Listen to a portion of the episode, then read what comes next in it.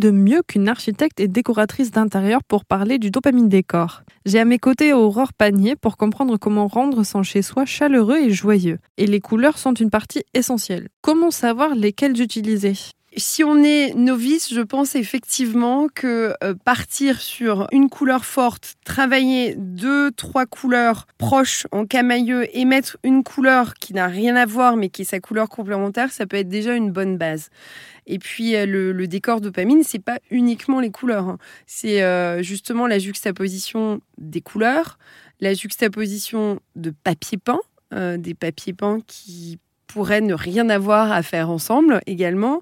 C'est la profusion d'objets décalés, de matières, parce que c'est aussi important le toucher en fait. Vous voyez, ça éveille un sens, le toucher. Donc des matières qu'on mélange et qui vont apporter de la douceur, du calme, du bien-être. Pour mieux comprendre ce concept, pouvez-vous nous donner un exemple concret ? Par exemple, une cuisine qui s'implante dans le dopamine décor ? Une cuisine joyeuse, moi je vois bien partir, vous parler du bubblegum, et puis on pourra avoir donc un rose bubblegum sur un mur, un papier peint, ce qui se fait beaucoup dans les cuisines, peut-être avec des fleurs années 70, hein, dans le dopamine décor, il y a énormément d'influences des années 70, des fleurs XXL, dans des tons orangés, hein, l'oranger avec le rose, ça se marie bien, mettre des pièces décalées, une petite étagère jaune soleil par exemple, ou repeindre l'encadrement de sa fenêtre en jaune pour faire créer comme ce que j'appelle un coup de soleil. Et puis pourquoi pas mettre un vert un peu prairie, un vert tendre qui est la couleur complémentaire du rose bubblegum sur les facettes de sa cuisine.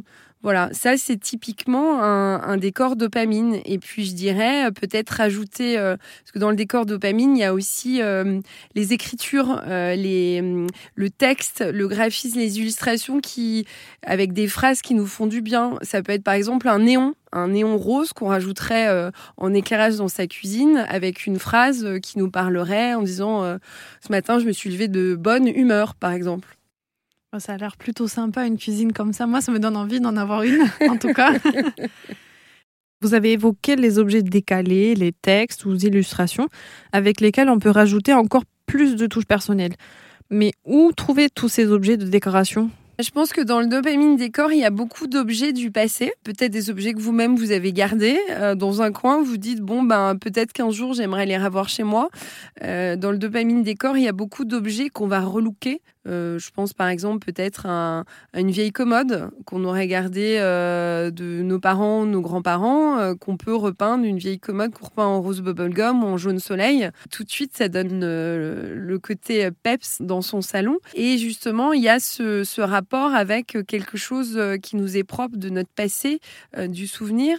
Après, il y a beaucoup de choses vintage chinées qu'on peut chiner sur les brocantes ou sur les brocantes en ligne pour les pièces un petit peu unique. Et puis je pense qu'après c'est à chacun à partir d'une pièce soit de la relooker, de la retaper pour qu'elle devienne sienne. Donc en soi, dans cette tendance, il n'y a pas vraiment de règles ou de protocoles à suivre. Tout à fait, si ce n'est le vôtre. Voilà, après il y a quelques petits conseils comme j'ai donné sur les couleurs, mais c'est vraiment laisser libre cours à ses envies. Il faut partir quand même d'un petit pivot central, donc soit une couleur, soit un thème.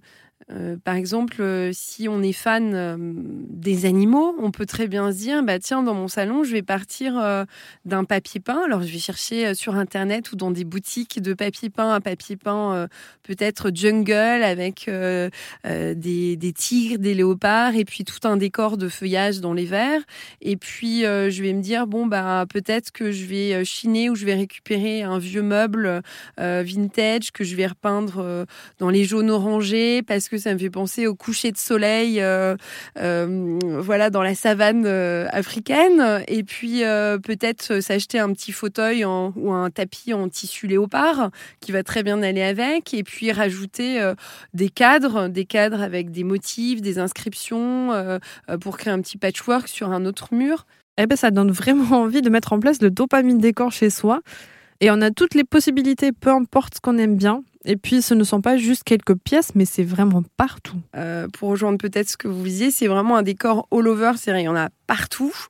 Il y a des choses qui, de prime abord, n'iraient jamais ensemble et finalement, mises les unes avec les autres, forment un espèce de patchwork visuel, mais qui, au global, vous plaît et procure justement une sensation de les éléments sont là, en place, et même s'ils n'ont rien à voir ensemble, ça forme un tout qui est cohérent. Dans son chez-soi, ça se traduit de quelle façon ? Vous parliez des cuisines.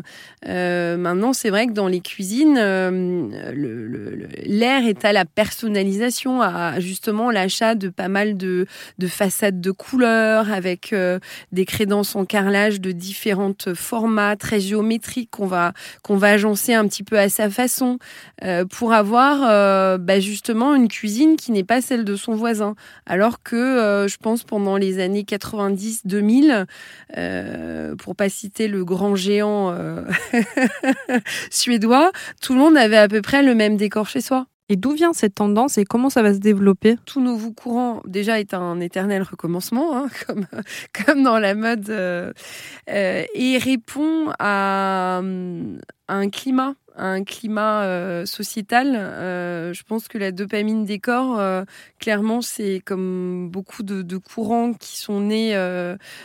Ça répond à la pandémie qu'on a vécue, au fait que d'un seul coup, on s'est retrouvé face à son chez-soi, qu'on a beaucoup vu, beaucoup observé, et on s'est posé des questions et on s'est dit mon chez-soi, qui était ma valeur refuge pendant la pandémie, est-ce qu'elle me correspond ou pas ? Est-ce que justement j'ai envie de vivre dans un appartement assez aseptisé, comme tout le monde a, ou est-ce que justement j'ai envie de donner de la personnalité à mon chez-moi ? Alors c'est vrai que le dopamine décor, c'est un peu too much. Tout le monde ne va pas faire un décor complètement bariolé dans son chez-soi. Mais ça peut donner des envies de se lâcher un peu plus sur d'oser mettre sa touche personnelle, soit par la couleur, soit par un motif, soit par une pièce vintage qui n'a rien à voir avec le reste de son mobilier. Donner cette envie d'oser. Et je pense que... dans les années à venir, c'est d'avoir des environnements beaucoup plus personnalisés maintenant. Merci Aurore pour cet échange sur le dopamine décor, cette tendance qui nous apporte le bonheur et le bien-être dans nos chez nous. Merci Léna. Cet échange joyeux se trouvera sur rzn.fr.